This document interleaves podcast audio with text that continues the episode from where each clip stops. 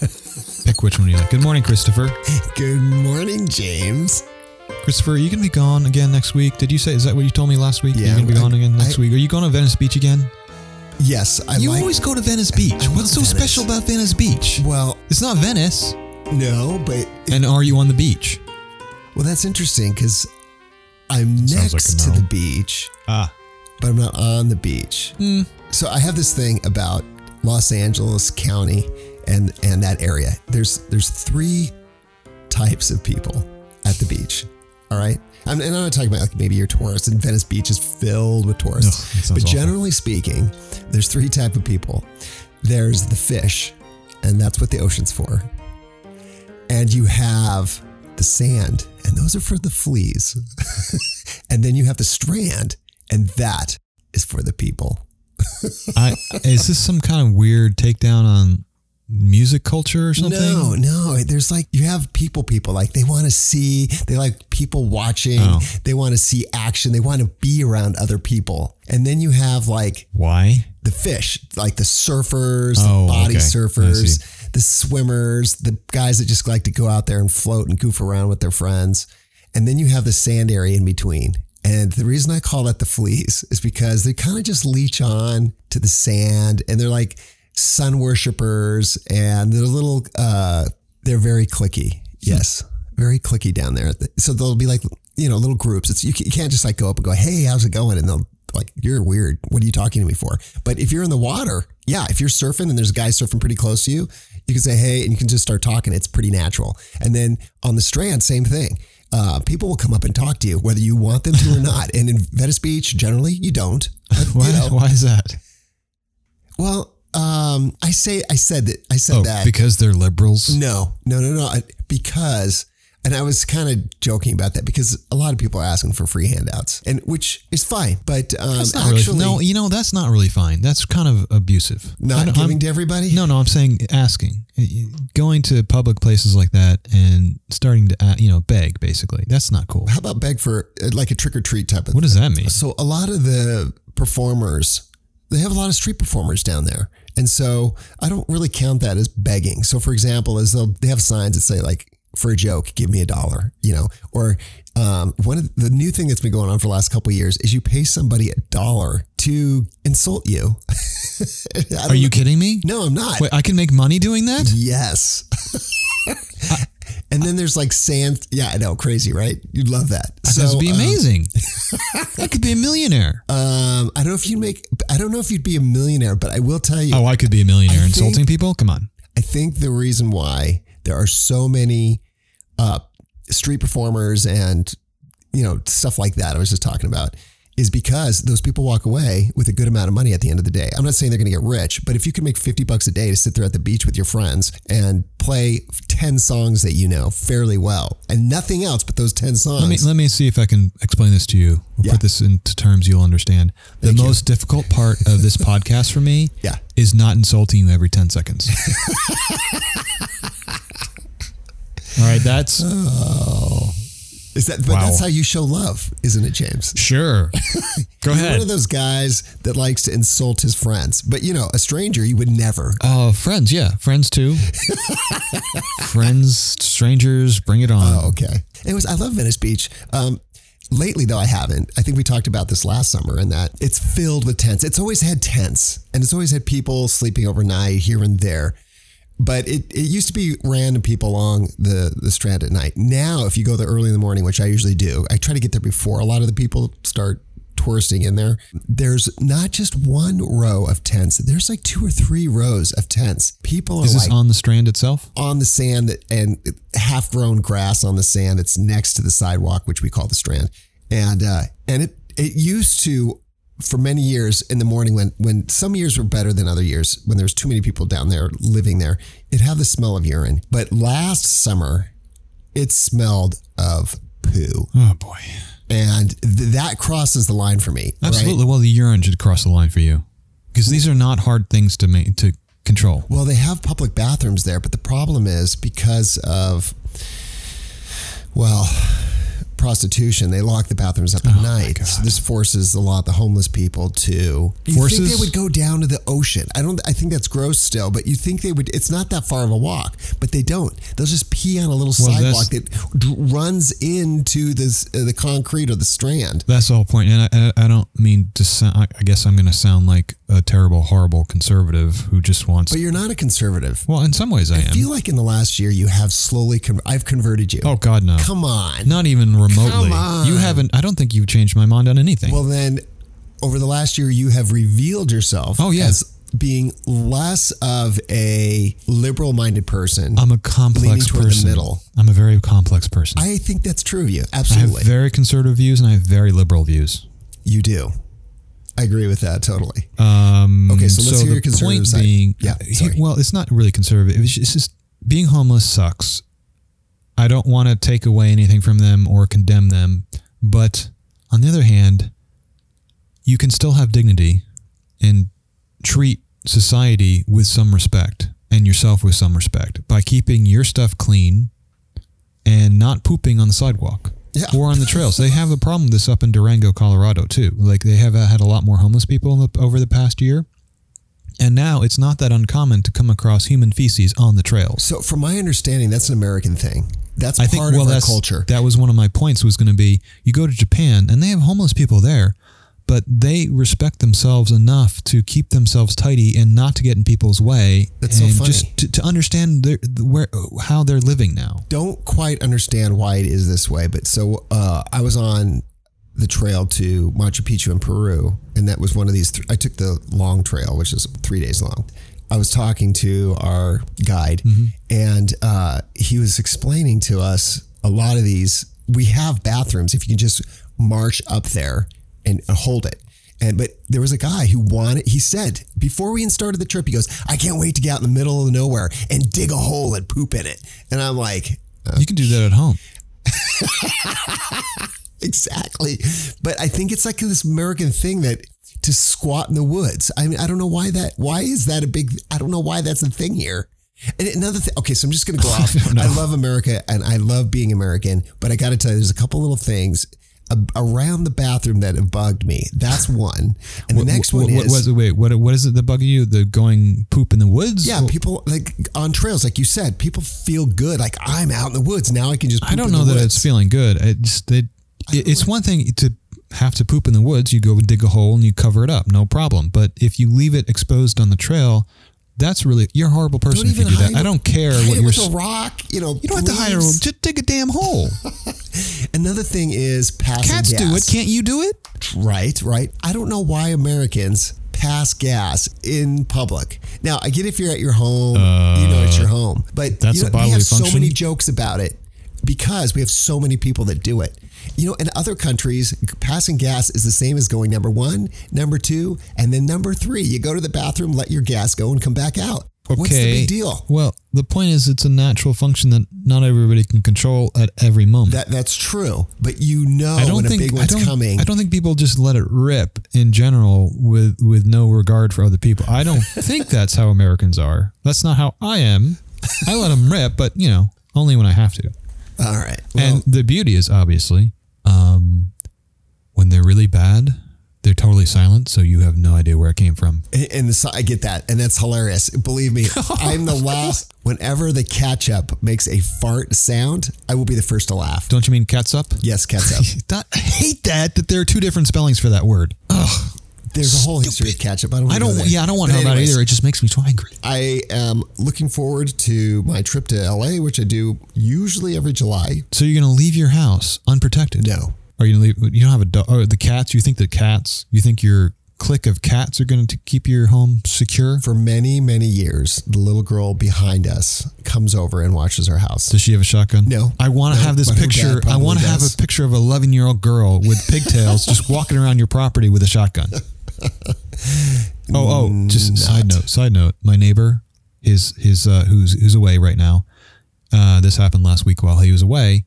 The tree fell, but it didn't fall very far because the house is right there. So it basically fell on the house and was just leaning on the house. No. It did a little bit of damage, but not very much. The funny thing was, He eventually, like 2 days later, got someone to come and cut it down, and they told him it was cut down.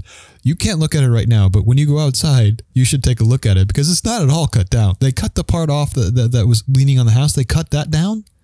They cut that off, and they trimmed the tree back, but they didn't finish the job even remotely. This is still completely standing, and they told him they had. Oh my God! Oh no, we cut the tree down. Well, that's the thing. I texted him and sent him pictures, and he says, "Oh my gosh, I'm not paying until you send me a picture of it being cut down." Oh, that's good. So, well, this is so funny. My buddy in Chicago, same thing. He had somebody. This blew me away. So he had somebody do a check on how much it would cost to cut down this monstrous tree by his house. He got a quote for $10,000 and another quote that was a little bit over that. Mm-hmm. And he thought he was getting a steal when he paid $3,500 for somebody to cut down this tree. Well, that might be more of a reasonable price, but you know, my mother who lives in Westchester County, New York, which is just north of New York City, which is, you know, this is where all the horrible bankers and other horrible New York type people live. I like how you say horrible. Bankers. Well, in the same I lived sentence. There. I grew up there. Well, no, I'm using it to describe them. Yeah, no, I get it. I grew up there. I lived there from 2007 to 2011. And I was happy. I was really excited to move back there. And yeah. I very quickly realized that Westchester is just super dull. Oh, but what's it got to do with annoying the people? The tree? Well, here's the thing about price of service. Oh, okay. Several years ago, maybe 5 years ago, she got a quote to paint her house. She has maybe a 2,000 square foot house. Okay. It's a kind of a brownstone. It's a 3-floor. Okay. $25,000. Whoa. Yeah. And she's. Is that how much painters get paid? I want to paint. Well, not the painter that she actually hired. Oh, okay. It was literally a small fraction of that, but they gave her like this full quote. They gave her a binder with pictures and color samples and this whole thing. It's like, what are you people doing? It's just in some of these wealthier communities, things get amped up to the point where they're overamped. It's just ridiculous. For a very, very short time. It's like the Mayo Clinic did the same thing. Well, why did you stop? Well, first of all, I was in Pennsylvania and I only lived there for about a year and a half. And the next thing was, I only lived in Pennsylvania and it was only for a year and a half. Yeah. I really enjoyed the job while I had it because we were refurbishing these old Victorian houses. That sounds like fun. It was. I mean, it was hard work, but when we got it all done, I would look around the house, right? And It would be like molding, you know, that's, who knows, some guy crown molding. Handcraft. What'd you say? Crown molding. Yeah, crown molding. Not and mold. Though there's some of that as well. Yeah. And then like your house has all the trim around the doors, that everywhere. And then all the ornaments. I mean, even around the lights had ornaments, you know, and into the chandeliers. I mean, it was just so fun and awesome. Yeah, people used to take their architecture seriously. Yeah, they did. They take it seriously now. Not really. I really don't think they do. I mean, if you look at the way people build houses now, here's the thing. Back 100 years ago, they were building the same kind of timber frame houses that we build today.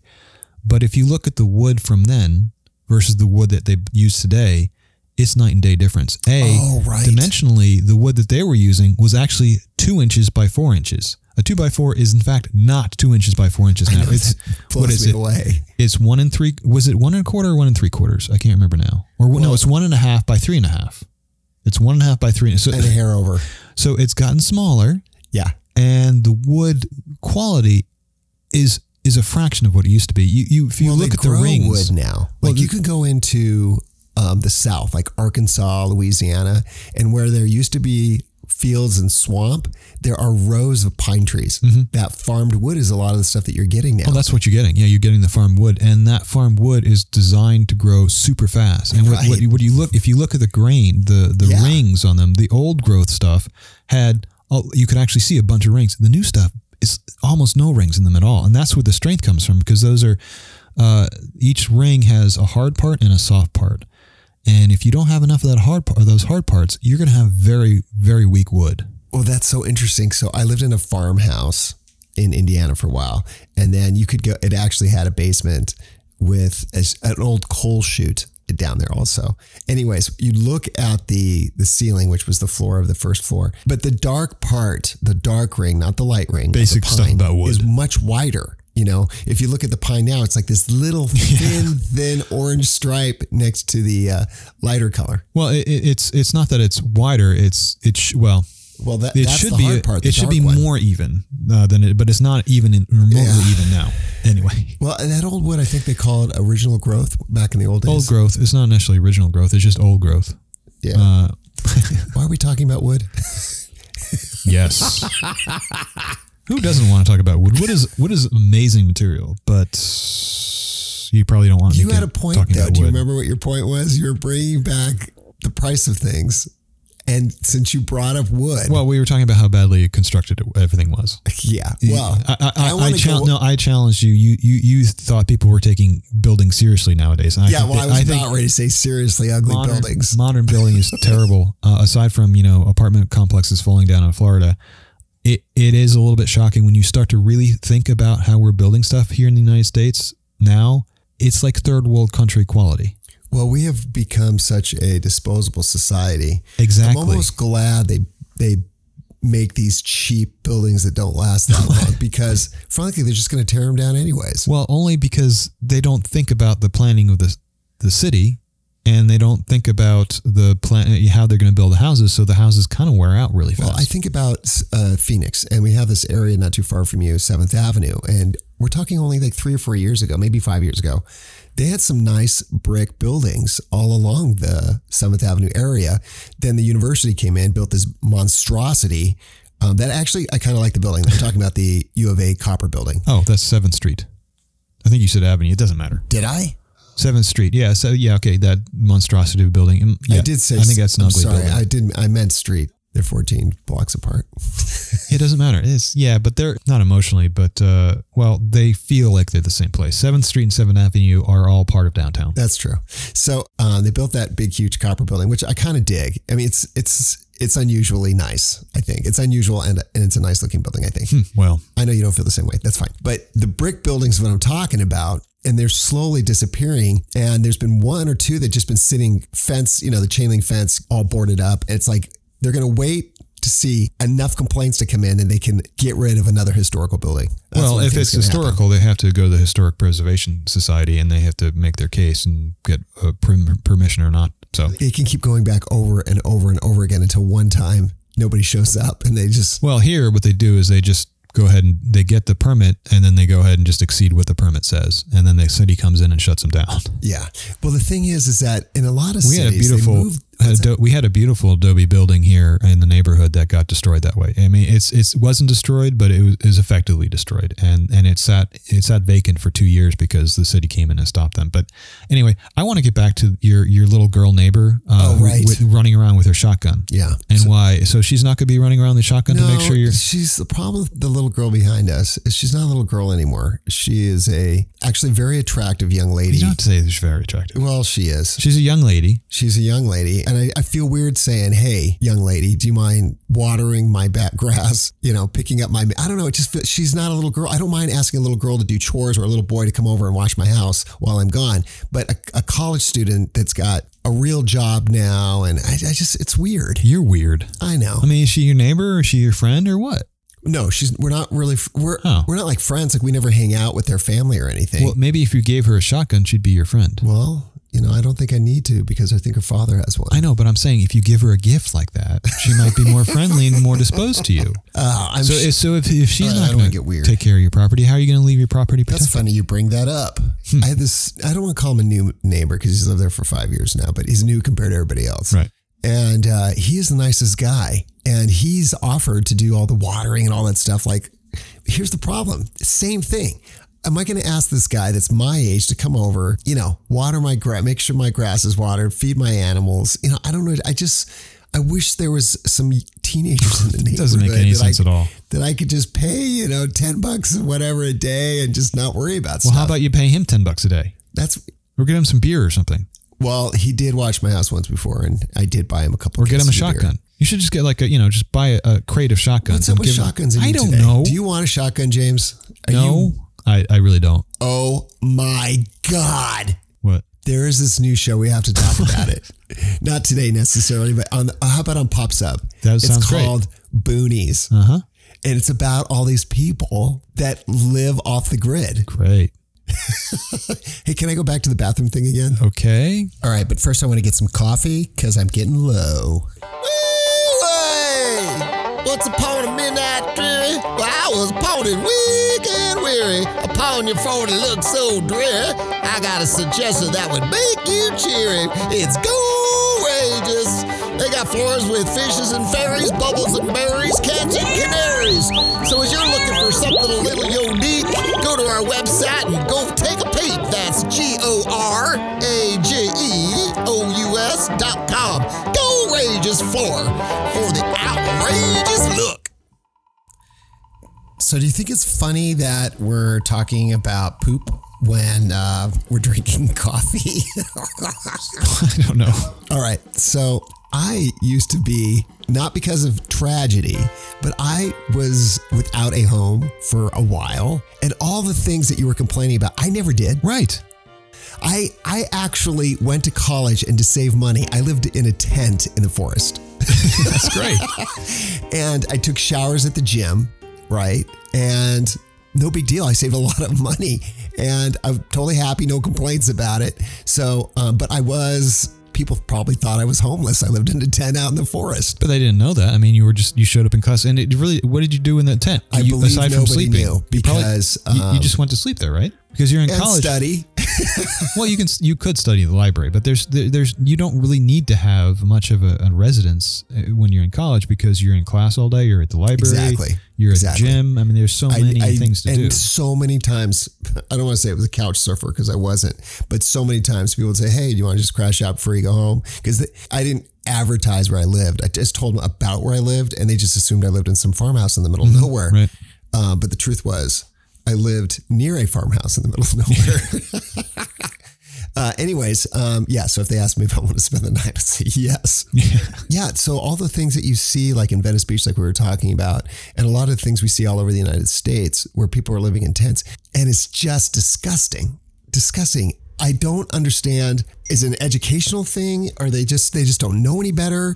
Maybe because I was raised in a rural environment that I know what's right and wrong when you get out, or maybe because I was a big scout and I did camping. I don't know what it is. It might be more of the scout thing. I know plenty of rural people and people who are brought up in the big city, and I can't say that where they're brought up has anything to do with their current moral status. I don't know if it's moral or not moral. I think they just don't know better. Well, there's a question of morality. You don't think rural people know better? I mean, come on. Absolutely not. I don't know. About what? About what's appropriate at potty time. We better change subjects. We've been talking 25 minutes about potty. Well, you have. See, this is the thing. The liberals are going to get on our ass about this because they're going to say we're not being sensitive to the homeless. They don't know, quote, they don't know any better, or they can't do it by themselves, or they're probably mentally disabled or whatever. You know, there's a certain level, base level human stuff, as I said before, that I have an expectation from people. And but, not pooping. But I'm exempt from those complaints. Why are you exempt from that? A black person cannot be considered racist. A homeless person can't be criticized about criticizing the homeless. If you're one of them, you can't criticize them. I used to be a homeless guy. Wait, I think you said, and I think you meant that backwards. I think you can only criticize them if you are one. Is that what you're saying? Yes. That's, so I'm not going to get slammed. That's complete nonsense. And that's another kind of liberal thing, which I completely disagree with. I understand I won't completely understand anyone's position that I am not. That I totally get that. But that doesn't mean I can't imagine. That doesn't mean I can't read and talk to people and try to get an understanding about them and have an opinion, maybe even a useful opinion on it. But again, for society to operate, we have to have some base level issues that we all agree on.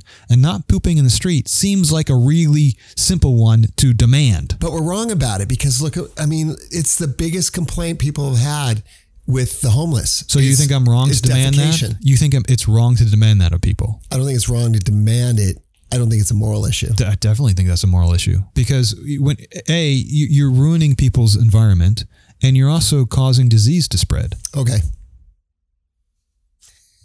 Okay. Hey, okay. So the opposite direction. No pooping in the street. I just want to quickly talk about the opposite direction. Okay. So we have homeless, we have the poor, but we also have this new thing that's coming out all over the United States. Places where you would normally expect to get inexpensive stuff, now we are finding some new types of things. I'm not sure where you're going with this. Well, weren't you telling me the other day about a bicycle at Costco? Yeah. Do you really want to talk about that? Okay. Hey, you know what? Whatever floats your boat. You're the bike man. So we're going from people not having enough money to have a place to live to Costco selling $3,000 bicycles. That's kind of a strange shift. Well, that's what I'm saying. It's like the opposite. When I think of going Costco, it's like, okay, I'm going to fill my house with a big box of stuff that's going to take me forever to use up, so I can save a nickel on every jar can. It's often more than a nickel.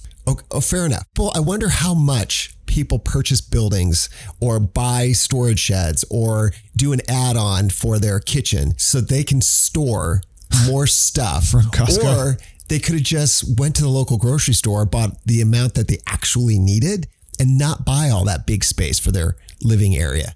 Well, that is definitely something I don't understand, but I understand what you're saying, but I don't understand the people's desire to just buy stuff that they don't need and to stockpile. I understand stockpiling if you really think there's going to be a problem. Well, right? I think you use it all eventually. When you go to Costco, I doubt that seriously. I seriously. Oh, you think a lot goes to waste? And this is just based on some of the TV shows I've seen and some of the places I've been.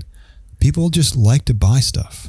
They're, extreme couponers will buy stuff that they don't need because it's a great deal. Not necessarily that they're ever going to use it. Buying things has been part of the human experience for thousands of years. The American experience, certainly. No.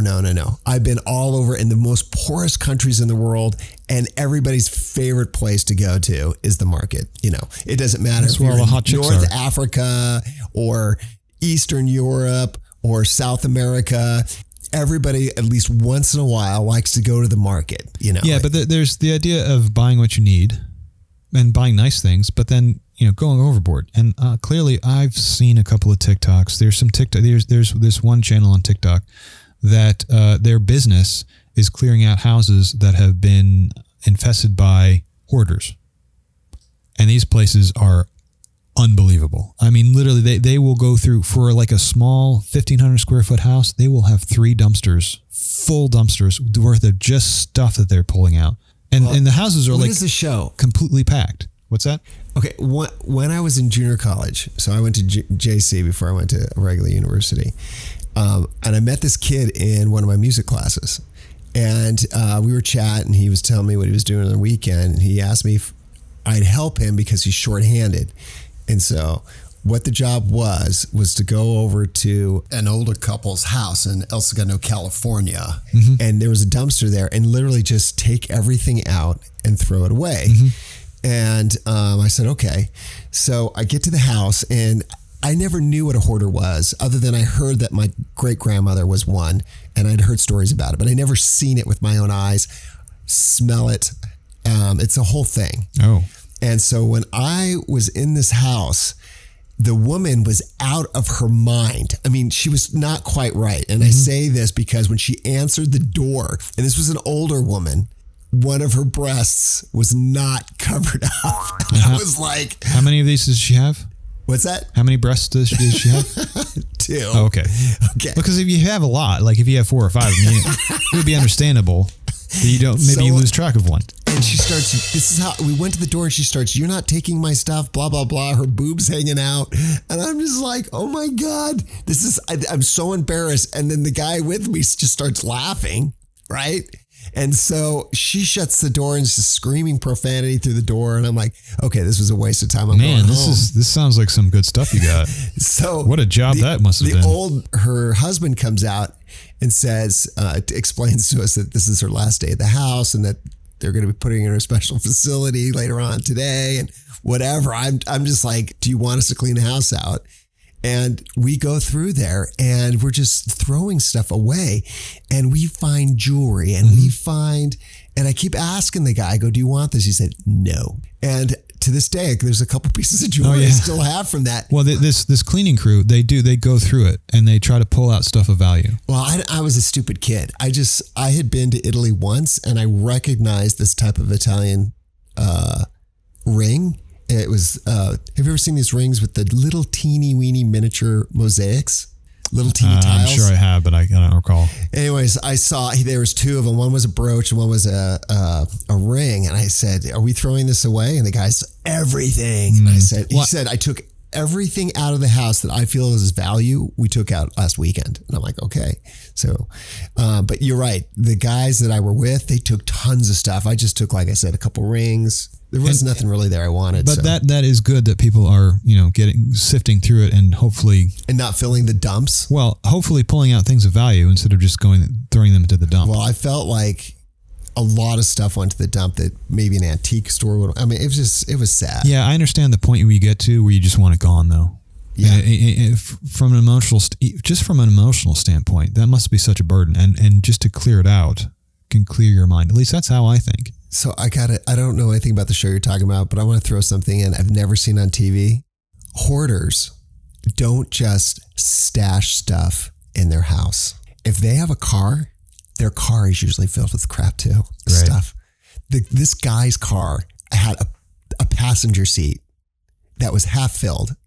Like maybe he could remove a few things, but the rest of the car was filled with stuff too. I mean, the shed just filled with stuff. And then he had shelves in the back. I mean, they always show the house. I've seen these things on TV. They show the house, but they never talk about the other places around the house. That's a good point. That are filled with stuff. And that is the really crazy stuff because that stuff is usually being saved and is ruined. Like moldy or like in this case, there was newspaper clippings in the back of at the back of the car and they were just yellow and brittle. And like at some point, when do you throw it away? Even if it was valuable. Well, that and once you fill up your house with complete junk like this, it becomes literally a rat's nest. And this is one of the things that these people have to do is go in and clean out the rats. Oh, right. Luckily, we didn't have any of that. No, you didn't do the job long enough. Well, I only did it one time in my early... Gosh, I think I was only 18. Do you think their bicycles were the same way, that they're just overloaded with stuff as well? Like panniers full of stuff and... No, I'm just joking.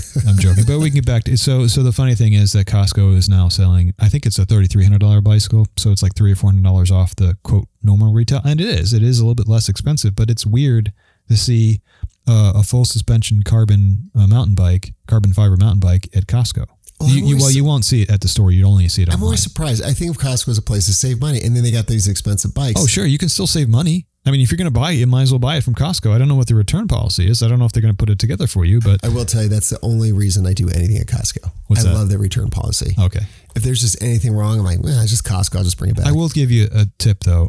They do have usually $300 bicycles and they're okay, but I wouldn't say they're a great deal. And you're probably better off going to a bike shop and maybe spending $100. If you can get if you're looking at a $300 or $400 bicycle, yes, you can get a $300 bicycle at Costco, but if you can get a $400 bicycle at a bike shop, you're much better off getting it at the bike shop because it will be properly assembled. If the bicycle is properly assembled, you are going to avoid most of the mechanical issues that you're going to run into in the first year. Well, all these places that sell inexpensive bikes, Target, Costco, Sam's Club, I don't know if $300 is...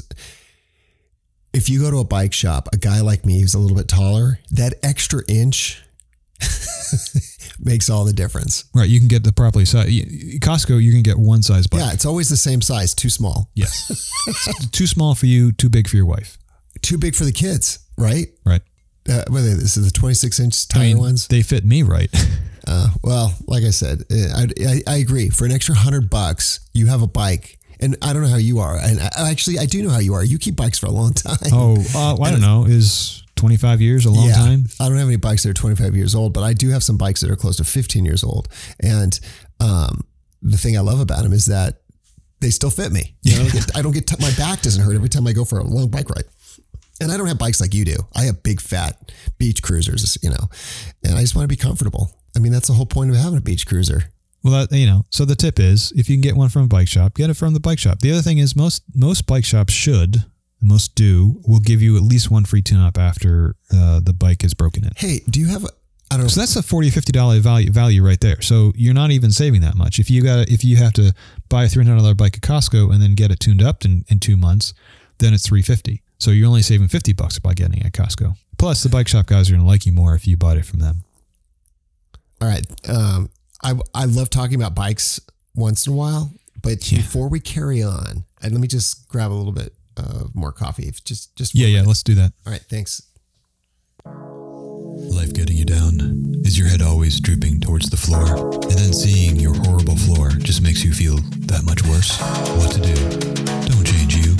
That's too much work. Change your floor instead. GoRageous Flooring is happy, sunny, exciting, rejuvenating flooring. They make flooring fun again. Woohoo! GoRageous Flooring.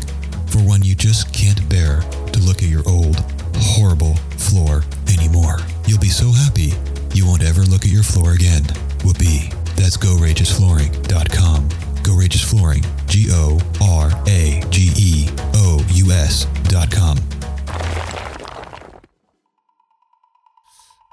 All right, we're back. And I want to ask James, do you have some favorite bike shops? Because I have one that's not too far from here. Well, I don't know. Fairly it's not close. Yeah, it's pretty close to here. Sun Cyclery. That's a pretty good shop. What I love about Sun Cyclery is, well, I can totally understand why that's your shop because they have a bunch of cruisers. Yeah. But they're also known valley-wide and probably statewide for having the craziest recumbent bicycles. I mean, beautiful high-end stuff. What's that? I don't know what that is. Oh, you don't know what a recumbent bicycle is? You can't figure. Okay. It's one you lie down on instead of climbing on top of. Oh, the old man ones. No, they're not old man. Oh, well, I guess you could say that. You know what? For people that have like bad backs. The other thing you could say is they're the fast ones. Oh, are they faster? Oh, yeah, they're much faster. In fact, but they look like they weigh more. Oh, they probably weigh more. But when you go over 15 miles an hour, most of what you're fighting is not gravity; it's headwind. Oh, so if you can get more aerodynamic, at the beach, I can tell you, I know that for a fact. If you can get more aerodynamic, you can go faster. And these were actually banned. The reason they're not used in racing is because the French got their panties in a twist because when they started racing these, they were beating, quote, better riders, you know, people that they thought were better riders. And so they quickly banned them. So they're banned from racing. So they're like, but they're not really bikes though, right? The whole part of a definition of a bike, it's two wheels. No, they can be two wheels. It doesn't, why do you have to stand up on them? Well, I don't know. It seems like that's kind of part of it. No, I don't. A bicycle is two wheels. Bicycle. Yeah. So some of them are three wheelers and some of them are two wheelers. I actually built one. I built a recumbent, was called a short wheelbase recumbent when I was in graduate school. So what are the rules? So you got me curious on something new. So when you're racing, you can't have anything where you're laying down. You always have to lean forward. That's part of it. Yeah, the Europeans have all these dumb rules that really constrain the bicycle and what you can do with it. Like, for instance, there are different aerodynamic positions you can be on the bicycle, but most of them are outlawed by the UCI.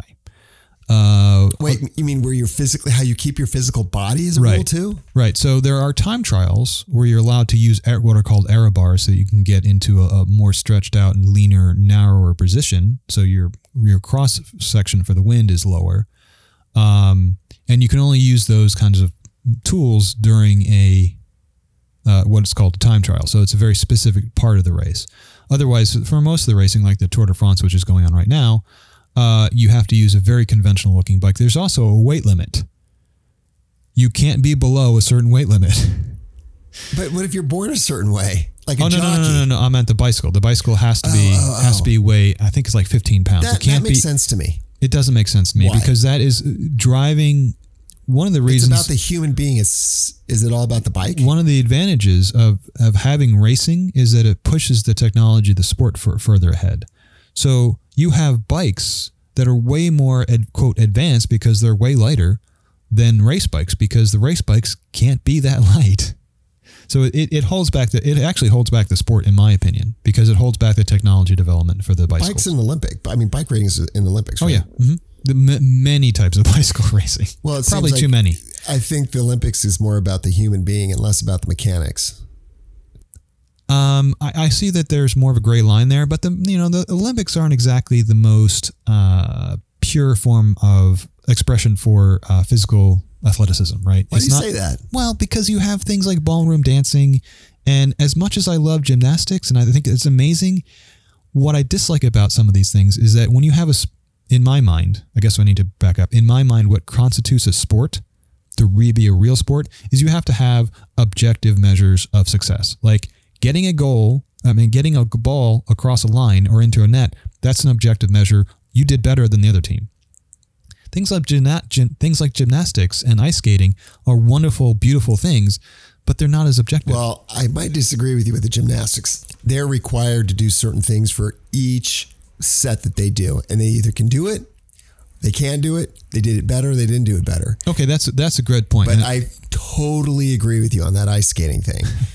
I watch it, and then sometimes I wonder, and I have to tell you, ice skating is the only winter sport I watch. Okay. It's my favorite one. I love to watch it. I don't know why. I just like when you talk about sport, though. But you're right. I don't feel like it's a sport. I think there's a simplicity that's being overlooked in a lot of sports. I think the simplicity of being the fastest or doing something more or just, you know, having an objective measure to it is important to me. Oh, and that's, I don't know what how we got off that track. Because of the bike thing. Right. So what was that bike that you, okay. There were recumbents. So how do you spell that? I don't know. With an R? Recumbent. Wild. Okay. So when the guys are laying down on the tricycles, that's something different. That's still recumbent. They're just the reason you go to a tricycle. Well, there are many reasons you might go to a tricycle, but typically if you're really trying to go fast, you do a recumbent bicycle. You have two wheels in the front and one in the back. And this gets you almost lie down completely flat on the ground. And this gives you aerodynamic profile. It makes it very low and you go much, much faster. On the two? Yes. On the three-wheeler. Oh, on the three? Yeah. Even though there's 3 points of contact, you think it would be more friction, slow the bike down. You get more friction, but you get lower. So you lower your aerodynamic profile. I see. It's all about aerodynamics. It really, everything comes down to aerodynamics. That's the funny thing with the bicycles is the crazy things they do to make the bicycle tubes more aerodynamic. They do all these things that save 1 watt of energy here, 1 watt of energy there, which is like nothing. But you add them up and, you know, it adds up. So here's one thing you probably never thought about. You know, spokes, the metal little spaghetti strings that hold your wheel together. Yeah. Well, they're round, right? That seems kind of fat. So arrow spokes, they flatten the spokes out. You're kidding. I'm not kidding. I mean, now that you say it, it makes sense. Well, it kind of makes sense. But what happens when you adjust it? You could twist it the wrong direction. You have to hold the spoke. As you twist the nipple, the spoke nipple, as you twist the spoke itself will also twist. And if you're, I don't know, this is probably going a little bit too deep, but when I'm adjusting a wheel and I'm adjusting the spoke tensions, and the reason you adjust the spoke tension is if the rim isn't quite straight or if the tension is not even. So you want to adjust the tension on each spoke to make sure that it's even and straight. Wild. And as you twist it, so as you tighten the nipple, the spoke twists a little bit. And the last thing you do if you're, you know, and what part do you twist? Yes. You twist it back. You just give it a little twist back to release that tension that you built up. Do you call that a twister? Wow. I'm trying to do good here. I'm trying to help our listeners, and you just can't. Anyway, Sun Cycles is great. We have a little shop down here called Brass Monkey, and they have a couple of new bikes, but mostly they sell used bikes, and they just do a lot of service. And they're really laid back, and they'll take whatever bike you want to bring them. Gray Matter Bicycles actually has 2 shops now, and one of the first shop is up on 16th Street. And if you want a really good, expensive mountain bike, that's where you go. And Eric over there is amazing. But they also have the funny thing about them is that they're a nonprofit. So they will take donations. If you have an old bike you want to get rid of, you can give it to them. You can donate it to them, and they will basically recycle it into a new bicycle. Not a new bicycle, but cool. It's a good place to buy used bicycles because you have professional mechanics giving it the once over and fixing anything that needs to be fixed. Oh, I'm going to put a plug in then. You ready? Yeah. There's this guy by the name of Sam Kelsall, and what he's doing, I think it's this week or next week. He is going to be riding his bike from one side of Iowa to the other side of Iowa. And it's a fundraiser for BSA. And if anybody wants to make a contribution to help the boys and girls, because that's what Scouts is now, if they want to make a contribution to that bike marathon, that money will go for camps for kids and stuff like that. So that's a pretty awesome thing. Can we put a link in our webpage? Yeah, of course. Cool. Thanks, James. Anyways, I never heard of this ride that people do, but what's interesting about it is he has been riding 55 years. He's in his late 70s. He's going to do that in his late 70s. And he's not a small man. You know, that's the funny thing about bikes. I always see this image in my mind of this thin guy, smaller frame, riding the bike with the veiny calves, you know, right? Sam is not a small man. He is a huge man. He's in his late 70s. He must weigh at least 250. I mean, he's a big guy. And he does that thing. He's been doing it, I think, what I said a few minutes ago, I think he's been doing it, that one particular ride, for over 30 years. But he's been riding since he was a kid. Actually, in Scouts, he earned his merit badge and bicycle. And he's been riding ever since. It's all about leverage. On the downhill? No, I'm just saying that the mechanical leverage of the bicycle, right? Yeah, You're actually using the leverage to go much faster than you could on foot. Yeah. I do say, anybody can ride, small people, big people, but... to be honest, I am pretty lucky. At 5'11", I am basically the optimal size to ride a bicycle because this is the size. I'm the size of most racers, and so most bikes are basically built around me. So the wheel size is optimal for my size. The frame material, the tube sizing, everything kind of fits me. So if you're bigger or smaller than me, hey, it really won't make a difference. But I do feel like lucky that I'm basically in the zone. My brother-in-law is a big bike guy. He loves bike races. He does the one that's up in Prescott. I don't know if you know about that one. It's pretty... well, they're all over, but yeah.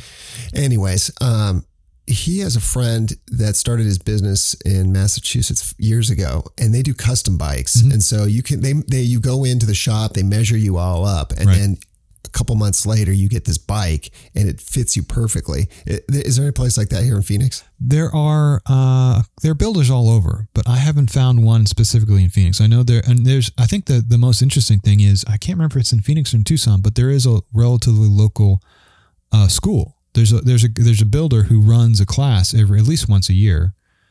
So you go in there and he teaches you how to build the frame. You got to be kidding! Like how to weld it all together. Yeah. How to cut and miter the tubes together, and how to use the jig to get them to line them up properly. And that's here in Phoenix. It's in Phoenix or Tucson. I don't remember which one it is. But that's pretty cool because you spend like $1,000 and you get to actually build it yourself.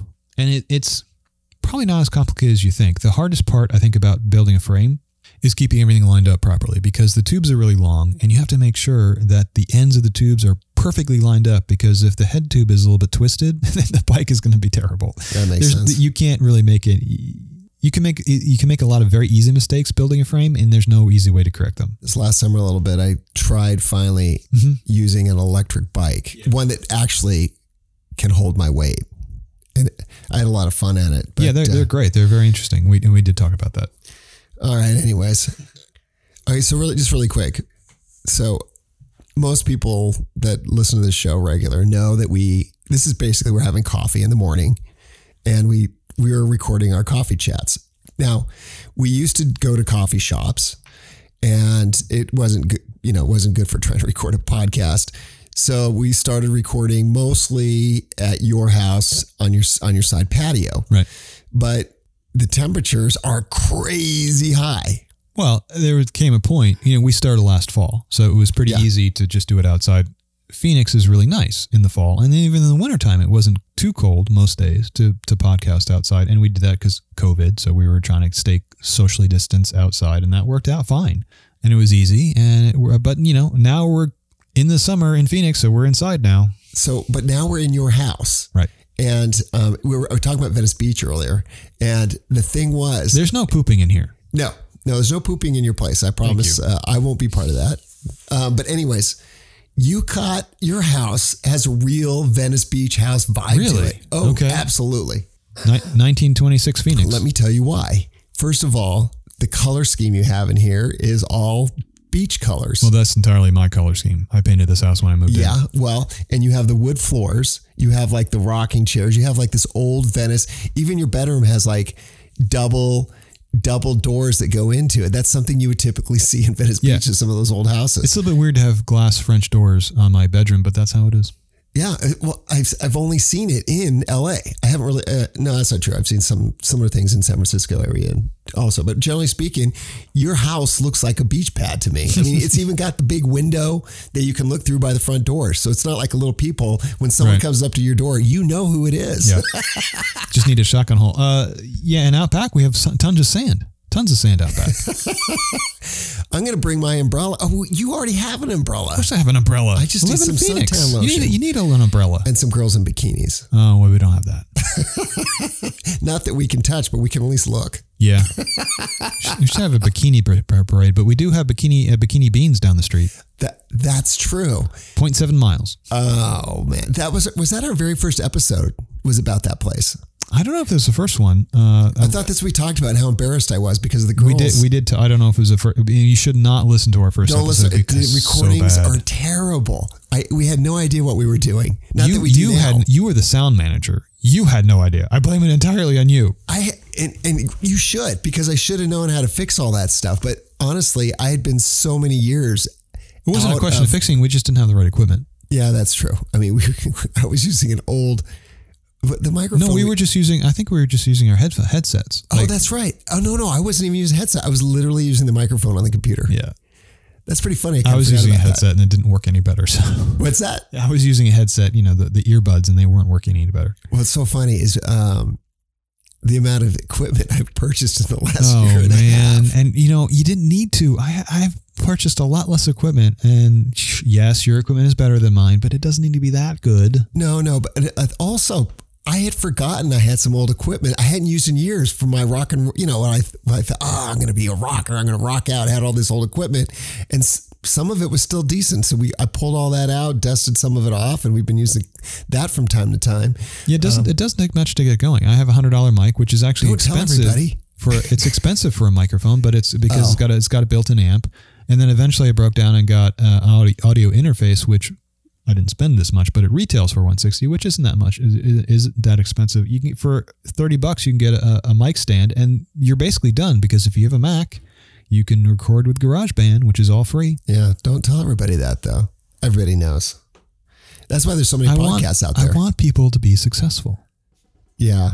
Well, if you have a podcast that you'd like to get started, you should call us. We'll help you get started. Yeah, because we've made all the mistakes. That's not a joke. I'm serious. We've made all the mistakes. We know what services are good to use and how to set this stuff up and how to prepare for a podcast. Well, the thing is that not only do we know how to make the magic happen, we have, like you said, we have all the equipment. I mean, people could literally just come into our space and use it. I mean, someone's using my mic.